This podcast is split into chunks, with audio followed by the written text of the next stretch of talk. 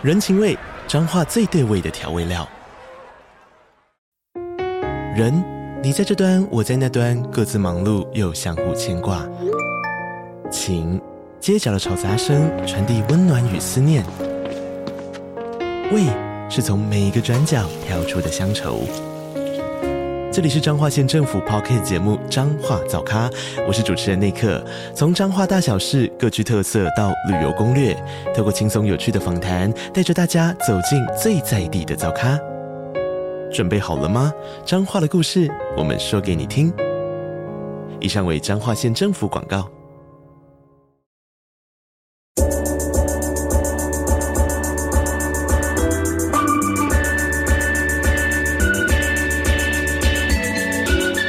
好，欢迎收听午后女子会 Afternoon Girls Club。我是雨洁，我是舒雨。我最近开始了一个新的习惯，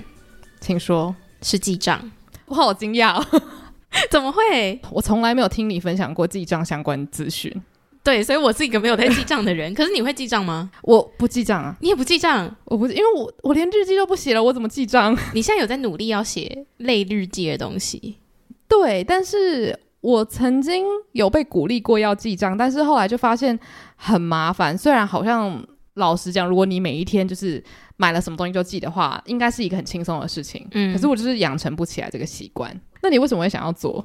我是因为就是前阵子七八月的时候，我钱真的花的有点太凶了，就是我我有意识到说，哎、欸，我好像薪水刚拿到就花完的那种状况、欸，嗯、就我之前都没有这种情况。然后其实是因为七八月开始，就是我比较多会一次性付比较大笔，就譬如说去健身房的月费，哦、然后或者是七八月那时候有很多电影上映，所以我就会去看电影。那时候还有买那个 Coldplay 的演唱会门票，哦、还有很多其他的小小的演唱会，就是都是需要先预购的嘛，所以我都就是。很快速的把钱就是花出去，花出去，花出去，然后未来的行程都排得很满。八月中的时候，我在检视我的银行账户的时候，就在想说，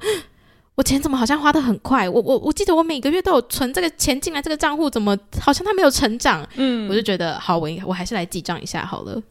但是老实讲，七八月会发生那些消费，也都是因为一些。突如其来的活动嘛，它不是一个常规性的，对，它不是常规性。可是其实我的消费习惯从我上一份工作开始就。跟我刚出社会的时候有蛮大的改变，就是我刚出社会那个时候，因为我不是一个物欲很高的人，所以我花钱上我很少花在实际买东西，我都是花在就是跟朋友出去吃饭。那那样的花费其实累加起来，可能跟别人乱买东西会差不多，但也不会到太夸张。嗯，然后一个月就至少还是可以存薪水的三分之二，都还 OK，甚至有时候可以到四分之三。嗯、然后到了第二份工作的时候，因为那时候薪资也又成长了嘛，加上就是比较常跟朋友约饭局，跟同事感情也都很。好，所以我们很常下班会一起去外面吃东西。开始比较频繁外食之后，那个支出真的是往爆炸式的喷。嗯，然后还有就是我们会约连续假期一起出去旅游，旅游也是一个非常大的花费，因为台湾的住宿真的太贵了。所以总加起来就是从那个时候养成的那个消费习惯，就突然间发现说，哎，我好像消费上不能再这样子太大手大脚，这么不注意，因为我的存款并没有增加。嗯。其实我觉得可能是因为你一开始表现的算，我不能说好或不好，我们不能这样去那个衡量。但我觉得你一开始算是很认真在存钱的人，对不对？呃，其实没有，就只是那时候真的社交活动没有那么多，哦、我自然而然。对，其实就是我没有那么多需要花钱的地方。嗯嗯，然后我我那时候最大的花费都是我会存钱出国玩，那就会是一笔很大的花费。哦，所以也合理，就是反正你就是存小钱，但是你就花在大项目上面。诶，没有，我是花小钱的人，因为我会花小钱就吃很多东西。嗯，嗯，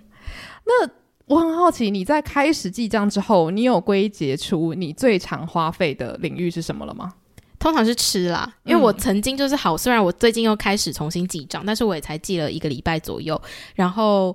我之前就是也有尝试记账过很多次，那那些尝试的最后的归结点都是我会在吃的上面花非常多钱，所以其实你也没有什么地方是让你很惊讶，想说哦，原来我花钱在这些东西上面我都不知道这样，几乎没有，因为后来像是这一两年比较多会花很多的地方是喝酒。嗯，就你只要出去，然后去酒吧，那天晚上你的花费就是绝对是很高的。嗯，嗯，因为很多人都会说，你记账最重要的目的是你要发现自己都在哪些东西上面花钱嘛，嗯、然后你可以去决定说，哦，对对对，我的确就想在这个地方花钱，还是我想要改变那个比例。那在你发现之后，你有想要改变比例吗？因为毕竟你真的爱吃啊。有啦，我最近有很努力了，就是因为我现在还是属于我中餐都会在外面吃，然后因为我们公司附近又是百货公司比较多，所以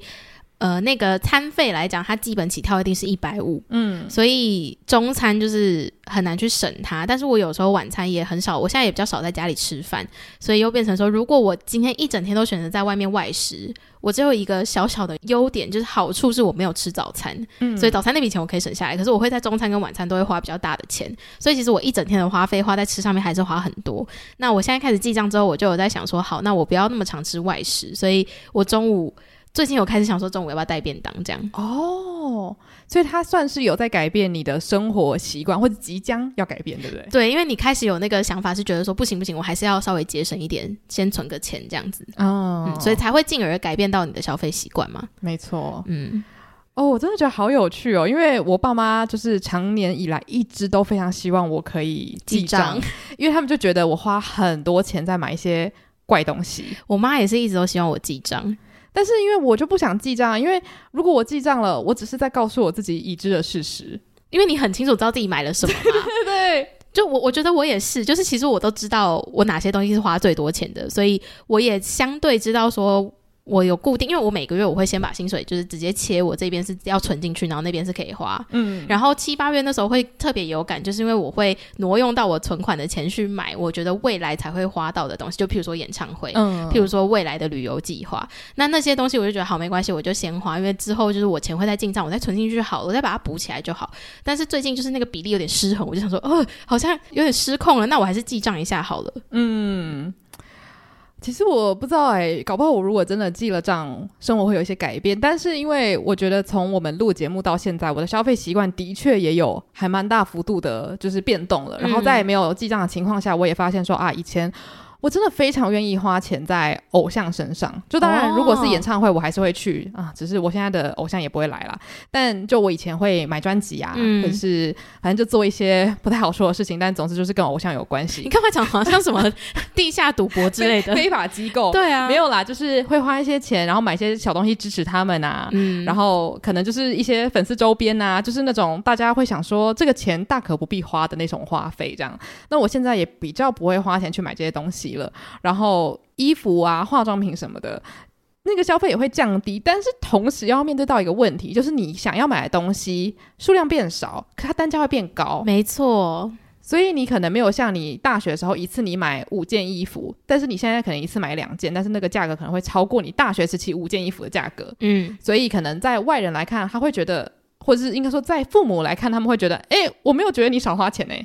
所以你心里会觉得委屈，想说，可是东西买的是比较少啦，这样子。嗯嗯嗯。所以我觉得这个是呃，当你从呃可能二十出头跨到二十中段的时候，会面临到的一个问题。也不是说你想说我现在就是要过什么奢华的生活，只是你每个时期需要的东西不一样，或者是我大学时期，我可能跟朋友出去玩的时候，我们会去吃那种有免费浓汤意大利面，但是可能我现在。朋友会约的地方就不是那样子的地方了，就是大家对于从事某些特定行为的预算本来就会提高，对，然后包含就是譬如说庆祝生日的时候要吃比较好的餐厅啊，或者是逢年过节讲好像新年会送礼物，也不是，就是圣诞节的时候交换礼物的那个设定金额可能也会开始往上提。对，嗯，所以就算假如说你自己认为这些东西不需要花钱，但难免如果你社交圈里面很重视某些活动，你还是会想说啊，希望可以就是跟大家一起参与的很开心。嗯、那有时候交换礼物是交换一个气氛，对，那你也会希望收到你礼物的人感受到很开心这样子。嗯，可是我觉得难免会发现说，哎，我好像花的金额越来越高，然后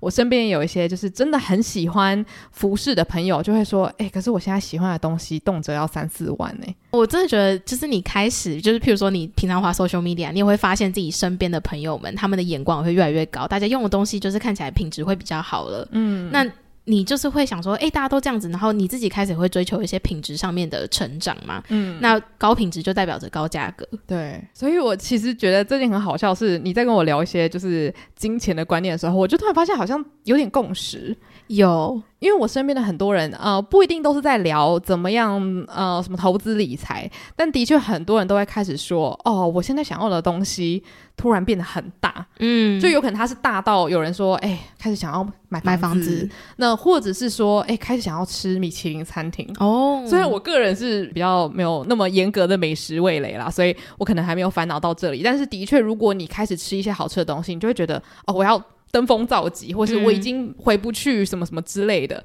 那或者是说你开始对于材质很要求，你就会觉得哦，我不是刻意要买这件很贵的东西，可是我现在就是只想穿这样的东西，然后他们就会烦恼，想说，可是我想要累积财富啊，我该怎么办之类的。对，现在有的时候必须说高品质的东西，它真的可以存在的比较久。嗯，就是像我呃以前都会买快时尚的衣服，我现在还是会啦，只是快时尚的衣服它就是品质上真的是会，我觉得有年年降低，就可能我大学的时候买的，到三年前、四年前，就大概你可以穿三到四年。但现在的快时尚是你大概穿一到两年，它就差不多了。嗯，对啊，所以像我现在买衣服的话，我都会很希望可以买它是永续的品牌。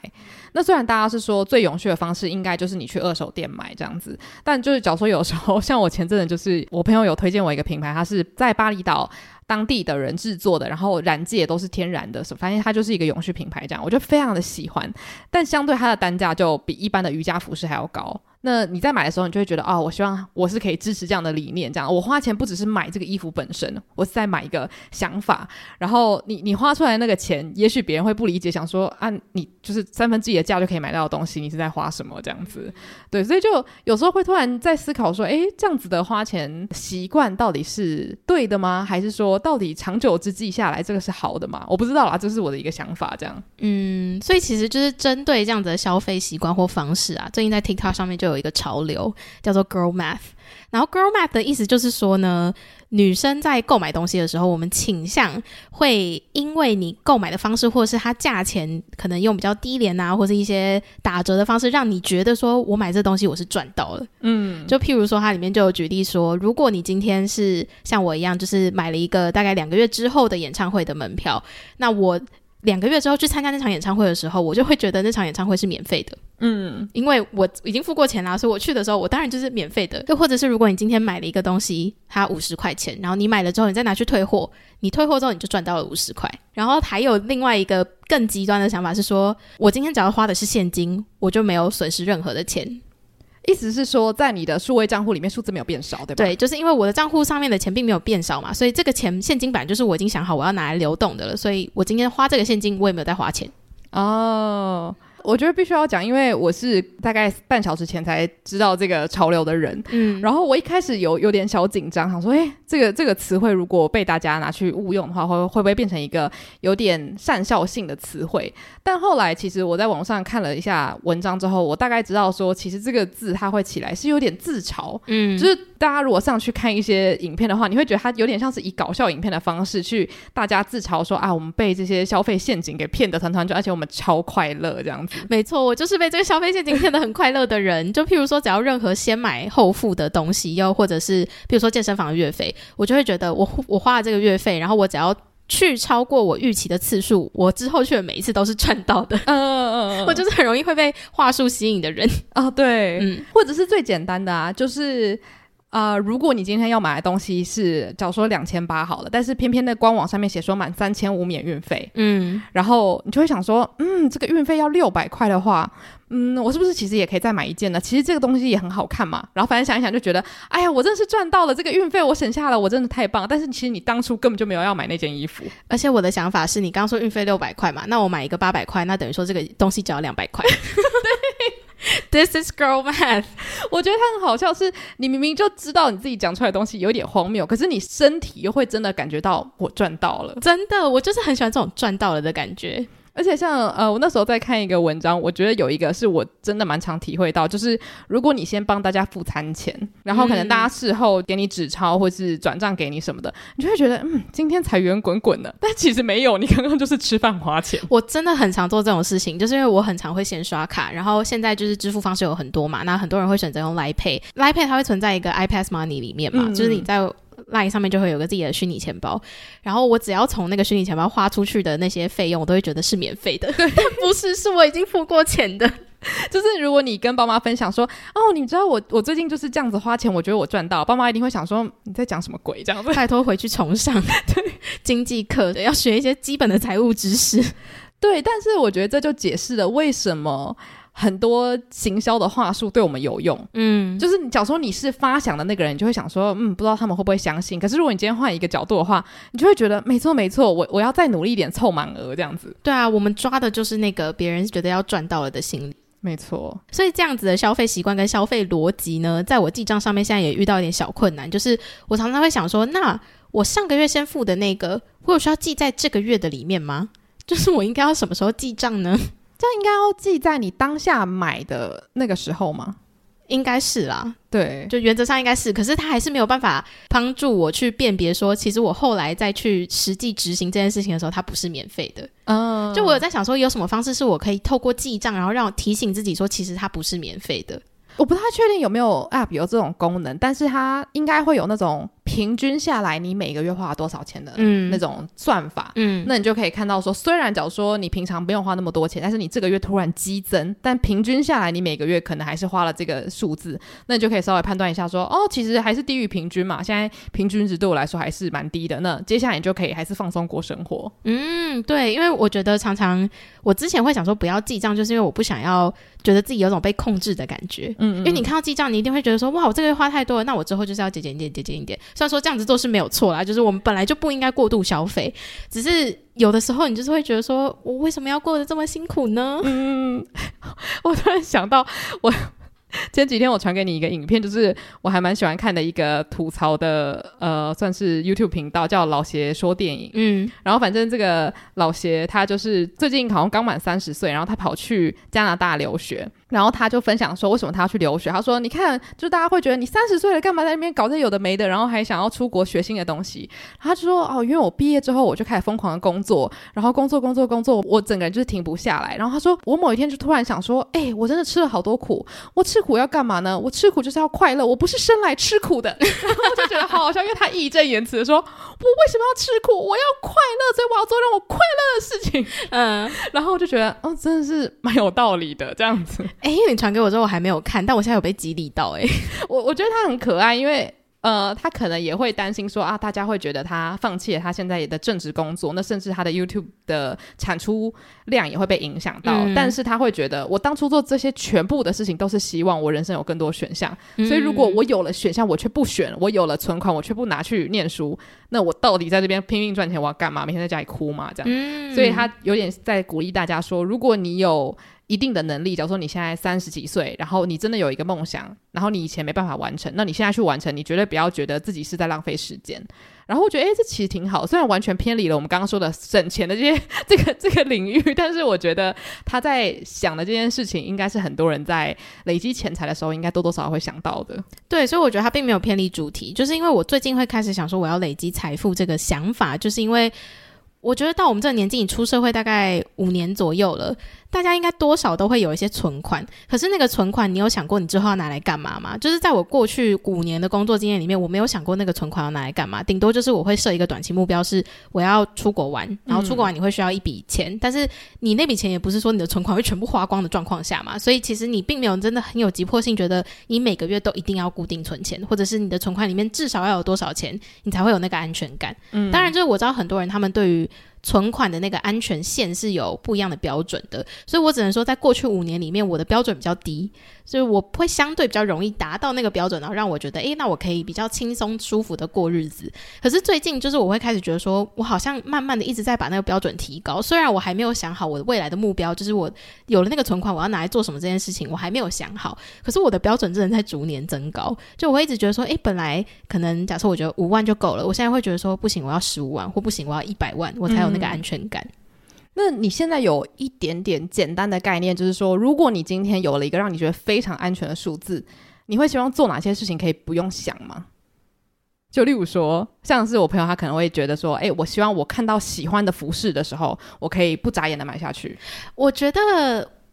以我的消费习惯跟消费方式来讲，其实我不太容易会。不去考虑物品的价钱就买，就我还是会一直有个想法是这个东西有符合 CP 值嘛？嗯，嗯，唯一就是吃东西上面，因为除此之外，就是像是我买衣服的时候，我也会想超久的，然后我买任何用的东西都会想很久，可是就吃东西上，所以如果我真的有足够安全的东西的话，那就变成是我去吃东西的时候，我可以觉得我想吃什么就吃什么这样。嗯，因为我那时候就有在思考这件事情，应该说我非常经常性的在思考这件事情，因为我很常跟我爸妈在那边讲说，哎、欸，如果你有花不完的钱，你要干嘛？然后我就会到处去问别人这个问题，然后而且我很热爱问这个问题的原因是。大家都会讲出一些我觉得很神奇的答案。你的神奇是指他们会说他真的想要去完成自己的梦想这种神奇，还是像我刚刚一样很突然 一件很小的事情？呃，我觉得神奇通常都是那个东西其实很小，嗯，或者是那个东西其实反映了他最真实的渴望，然后他平常可能不常分享。嗯、就例如说，我那时候问我爸妈，然后我记得我妈她说我想要买一个可以按摩全身的按摩椅。这样我就可以，就是偶尔坐进去，然后全身按摩这样子。就是怎么讲？我觉得有时候你会讲一些很小的东西，或者是哦，我现在就要立刻把我们家那个沙发丢掉，什么之类的。然后甚至我有些朋友可能会说，哦，我现在就是要立刻当一个作家，嗯，然后就无后顾之忧的大写作。那我自己的话，我可能会觉得，我不会想要改变我现在的生活模式。但是如果我现在有让我非常非常有安全感的钱财的话，我可能就会很大声的跟我不想要的工作说，哦，没有不好意思，但是我不想做。就是假如说今天有人。呃，跟我讲说，你这个价码太高了啦，给我开个友情价吧。那我可能就会说，哎、不好意思，不不要。但我以前可能会觉得说，啊，可是我希望未来我有很多机会，什么什么之类的。你在对自己，我觉得那还有跟自尊心有关系，就是你觉得你自己可能价值不够，然后你会觉得说，我希望我可以慢慢累积我自己的价值什么的，你就会开始不太敢跟别人说不。然后我又是一个比较胆小的人，所以我觉得当。你在精神上或是物质上，你觉得很有价值的时候，你可能就会很有底气去拒绝很多你觉得不合理的东西。对，因为其实不管是累积财富还是累积经验，我觉得这两种东西都是为了提供我们之后有更多的选择。嗯，就是你在需要被迫做选择的时候，你可以说“那我不要”。嗯，对啊，因为我觉得我现在还是在练习当中。那很多时候在练习的时候，都是我爸妈会跟我说。可是你你值这个价吗？你干嘛要说哎，不好意思，我不能接这工作？你不想要就是不想要啊。嗯。但我觉得我我还是在转换那个心情啦，因为我有时候就会觉得哦，我不想让人家感受不好。可是明明那个人先让我感受不好了，我都不 care 这样子。那我觉得钱它只是某一种看待价值的方式，它不是全部。但的确，我觉得很多时候你会需要有钱来达成很多你的梦想，例如说出国玩或者是出国游历，你用钱还是可以换到很多的，比如说机票、住宿之类的。那我觉得。我另外一个小梦想就是，我希望我可以在不同的地方到处生活。嗯，可能是短期的啦，但我觉得如果你知道在金钱上你觉得很安全的话，它也是一个你可以达成的小目标。我觉得是，而且就是那个对于金钱的安全感啊，是当你突然间就如果没有记账的话，然后你突然间发现说，那我存款的为什么一直减少的时候，你就突然间超级不安全。哦，所以我觉得记账还是有点帮助啊，就它至少可以让你。不要就是因为突然间存款减少而有那个不安全感，就你至少知道你的钱花到哪里去。嗯，所以你现在假如说呃发现你的存款变少的时候，你是会慌张吗？还是你会觉得哦没关系，反正这个只是暂时性的，下个月这件事情就会解决了？呃，不会到说下个月这件事情就会解决，但是因为我一直都觉得钱本来就是流动的，所以虽然说我现在的存款减少，但我会告诉自己说是为什么减少啊？就譬如说我这个月我就会很清楚知道说，哦，我看了比较多电影，我吃了比较多饭，我吃了比较多饭，我喝了比较多酒，然后我买了比较多场演唱会的门票。就是我会知道他去哪里了，那我就会很清楚的知道说，那我必须要想办法去赚更多。嗯，就开源跟节流，我现在还是觉得说，反正两个都要都要进行嘛。嗯、那以前的我会觉得要想办法节流，但我现在就会觉得应该要多一个就是开源的方式。这样开始讲到这边的时候，大家想说，所以是有什么业配吗？是有什么投资业配吗？没有，没有，我们这边不会跟大家报任何名牌，我们也没有那个能力。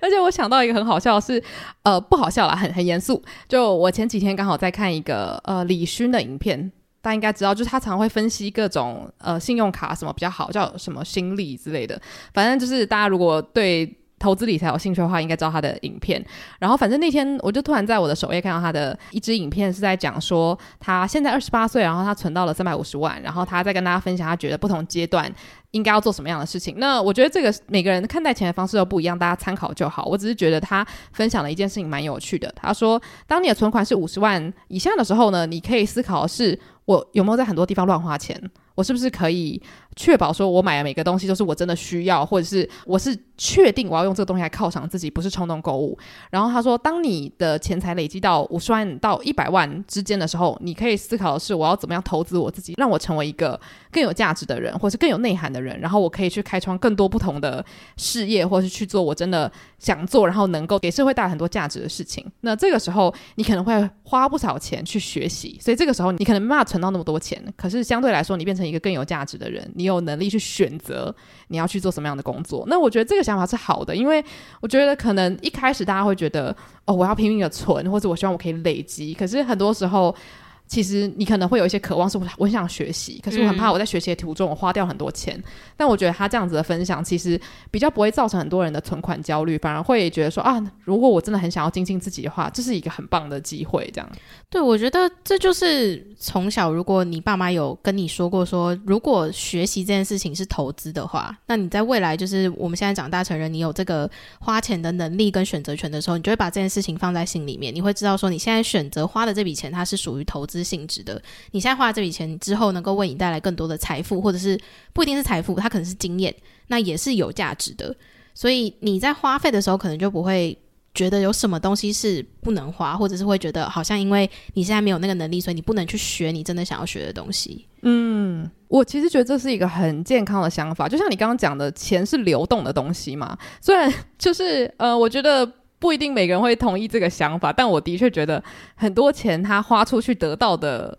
反馈不一定是出现在数字上面，嗯，那甚至是这个数字的反馈可能不是立即的，也可能是五到十年后。就像是你很多人都说你投资你不想要赚快钱的话，那你就是要把东西放长放远嘛。那如果你今天学了一个呃，例如说技能，你赚钱你不是说哦，我我这个技能学会下个月马上。那个月薪破百万这样，除非我觉得有有一些比较特殊的例子，但我觉得如果是用流动的方式去看待金钱的话，你会觉得你钱花出去，你换到的可能是一种让你生活品质过得更好。或者是你觉得你的心心灵生活变得更富有什么的，嗯，那我觉得这些对我来说都很有价值。嗯，我觉得是先定义什么东西对我来说有价值，我在花钱的时候就会比较有安全感，不会觉得说，哦，我今天假如说花了这笔钱去旅游，我钱不见了，就像是我觉得最近期的。概念就是像我前阵子不是去英国一个月嘛，嗯，老实说就是呃，客观上来说花了不少钱，但是在我出去游历的这段时间，我也是认识了很多人。那我觉得跟人的相处是无价的，嗯，就像是你跟朋友出去玩，你不会说哦，我朋友花了五百块，我还花了五百块跟他聊天，你不会这样想。所以我觉得就有点像是很多人为什么会愿意花大钱去旅游，因为那个赚到的东西是你再多钱买买不过来的。嗯，对啊。其实你刚说的那个影片，我觉得它蛮值得分享给大家的，因为。确实，就是你在不同的存款阶段，你的安全线可能也会因为你的存款多寡而去有上下的更动啊。所以，如果你今天存款比较少的时候，你的安全线可能也会相对比较低，因为就觉得说我至少先存到这个钱，我已经很棒了。嗯。那如果今天存款比较高的时候，你反而也会花钱可能会更小心，因为觉得说我的存款，假设我的安全线现在是一百万，然后我的存款现在是一百一十万，那我就会觉得说哦，不行不行，我今年不能花超过十万块之类的一些规定，这样。嗯。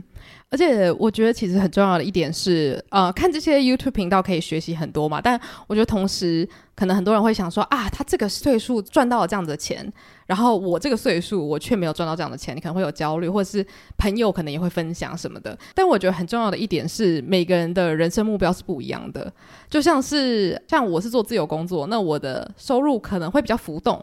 但是我觉得很多人他是不想要浮动的，所以你每天去上班，固定去上班，可能不是你最想要的生活方式。可是你换到的是不会变动的薪水，嗯，那这个不会变动带来的安全感，可能是大于每天早上要同一个时间起床，嗯，所以就是每个人他重视的东西不一样。那每个人重视的这个存款累积的速度，或者是他应该要累积到多少金额，也都是不一样的。所以像我自己的话，我很不喜欢。问别人赚多少钱，或者是跟别人聊这件事情，不是因为我觉得他是禁忌。如果有人问我的话，我会很开心的跟他说。但是我觉得有的时候，如果对方不想知道，你却告诉他，或者你却问他的话，会不小心激起对方的存款焦虑，或者是他会觉得啊，我需要来证明什么，来让我的同才觉得我没有在耍废。我就觉得我很不希望这样的事情发生，所以就会变成我唯一想到的好方法，就是我自己从来都不会提到这样的议题，这样。像你讲到，就是其实我觉得到这个阶段，大家开始会聊这样的议题啦，就是开始会说，哦，我我因为想要，很多人是说他想要买房子，很多或者是他要结婚，所以他一定还是要有一定程度的财富累积，才能够做这样的事情，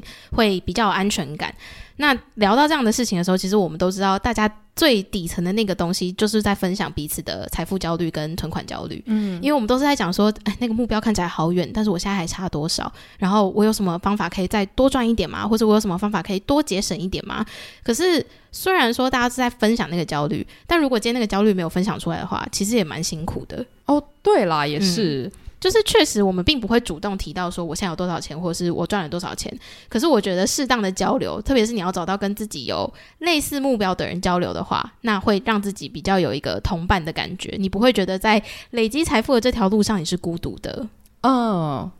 哎、我同意耶，因为像我自己会跟少数朋友分享，但是那个分享的前提是因为我们可能从很小很小的时候，从存零用钱的时候就会开始交流一些金钱观念，所以我会知道对方跟我的想法差不多，然后我会比较放心的跟他说。诶，我我现在在做什么样的事情？然后你如果有兴趣的话，你也可以跟我做一样的。像我跟我朋友，我们从大学的时候就开始觉得，诶，定期定额是一个不错的选择什么的，我们就会开始玩这件事情。当然就是很很保守的，然后我们也会互相分享说，哦，我们觉得这样玩的话，就是是可以尝试投资的乐趣，但是又不会觉得你好像在玩引引火上身这样子。嗯。那我们就会交流一下心得，然后我们可能生活方式也差不多，然后花钱的观念也差不多。我觉得的确就像你说的，你会觉得哦。那我这样子的生活方式是有一个群体的，我不会觉得我好像是一个你知道荒野中的一匹狼，然后大家都跟我做不一样的事情，然后只有我一个人像笨蛋一样。嗯，因为我觉得在金钱上面，很多人还是会保持着焦虑，或是觉得它是一个很未知的领域。那我觉得看待金钱的方式不需要去强迫他人，但如果刚好有人跟你有同样的想法，我觉得可以聊聊天的话是很蛮幸运的事情。这时候大家想说，所以有什么财经群组我需要加入的吗？没有没有，但是我的确会跟我朋友讲说，诶，我现在觉得就是我定期定额这样投资下来，我有我怎么样的想法啊什么的。嗯、然后我朋友就说，嗯，我真的觉得我们是淡水股神，很荒谬，但是我们就会在那边互称股神，然后觉得很快乐。可是我觉得这样很棒啊，就是至少你不会觉得自己在做的事情是没有人在做，或是你有一种被抛弃的感觉。对，嗯。然后就有的时候，如果有朋友有类似透露他有这个兴趣的话，我就会跟他分享说：“哦，我觉得如果你现在花钱觉得很舒服的话，你可以尝试怎么做。因为我觉得归根结底，我觉得重点还是你要觉得这整件事情让你感受良好。嗯，你不要觉得说哦，因为大家都在做这件事情，因为现在你不管看什么 YouTube 或者是你看 FB 或者是 IG，都会有很多人说要怎么定期定额啊，什么投资啊。可是如果你不了解的话，你怎么做都会觉得自己好像在漂浮在水上，就好像不是很踏实。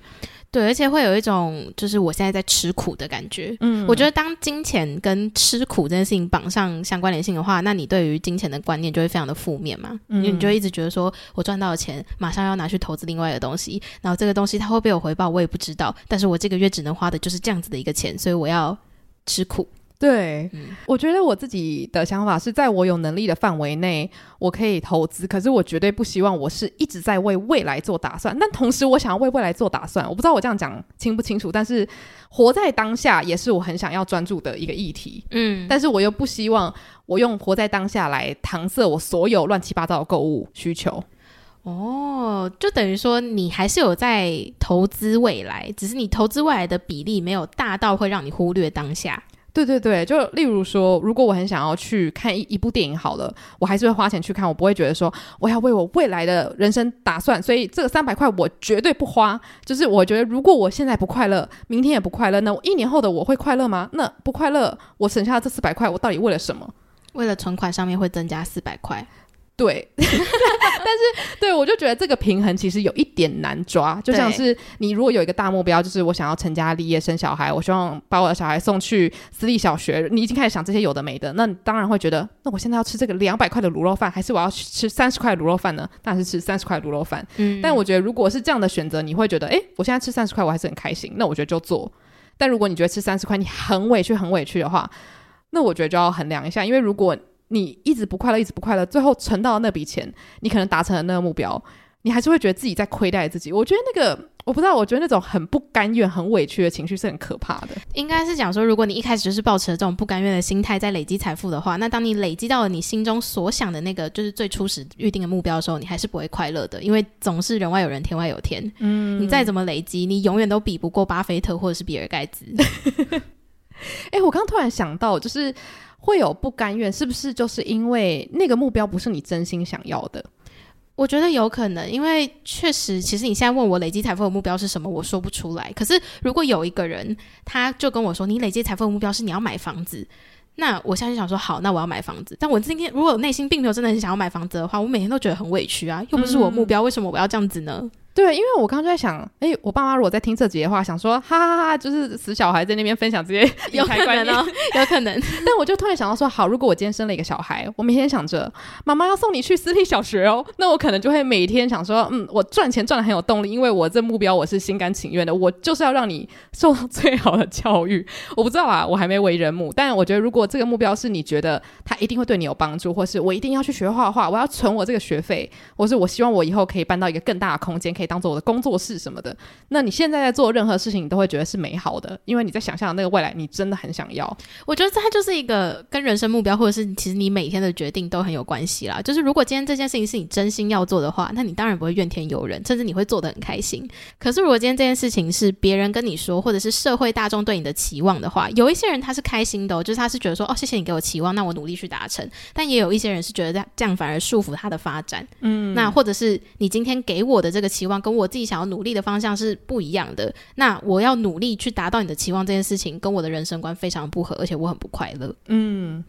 而且因为我觉得，如果你达成社会期望会快乐的话，多半是因为你生活在有人的地方嘛。嗯，别人给你的反馈很好，你就会觉得嗯，我很开心。但如果你今天活在火星上面，然后你知道说嗯，地球对于对于人类有这个期待，那你可能达成之后也没有人跟你说你好棒，就会觉得。好无聊哦！等一下，所以请问我们是快乐世代吗？我们是追求快乐的人吗？我觉得我们追求，无论是外人还是自己，要被认可这件事情，欸，诶，